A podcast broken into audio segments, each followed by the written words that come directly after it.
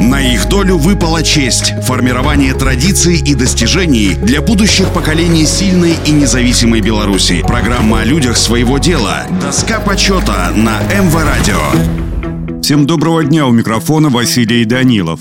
Мирутка Андрей Павлович, пастух колхоза имени Гастелла Минского района Минской области, родился 30 июня 1904 года в деревне Селище Плещеницкой волости Борисовского уезда Минской губернии, ныне находящейся в составе Октябрьского сельсовета Логойского района Минской области. В 1930 году Андрей Павлович вступил в местную сельскохозяйственную артель «Червоный боец» в родной деревне. С началом Великой Отечественной войны Андрей Мирутка остался на оккупированной Германией территории, принимал участие в партизанском движении на территории Минской области. Будучи посланным в разведку, партизан Мирутка однажды был схвачен карателями и подвергнут пыткам. Он получил несколько тяжелых ранений, в том числе штыковое в области груди, и потерял сознание, так и не добившись сведений о партизанском отряде, каратели бросили умирать его со связанными проволокой руками. Но разведчик-партизан пришел в себя, смог освободиться и добраться до сторожки лесника, который перевязал его и позднее переправил к партизанам. По выздоровлении Андрей Павлович продолжил сражаться с оккупантами в рядах народных мстителей. После освобождения Беларуси летом 1944 года был призван в ряды Красной Армии.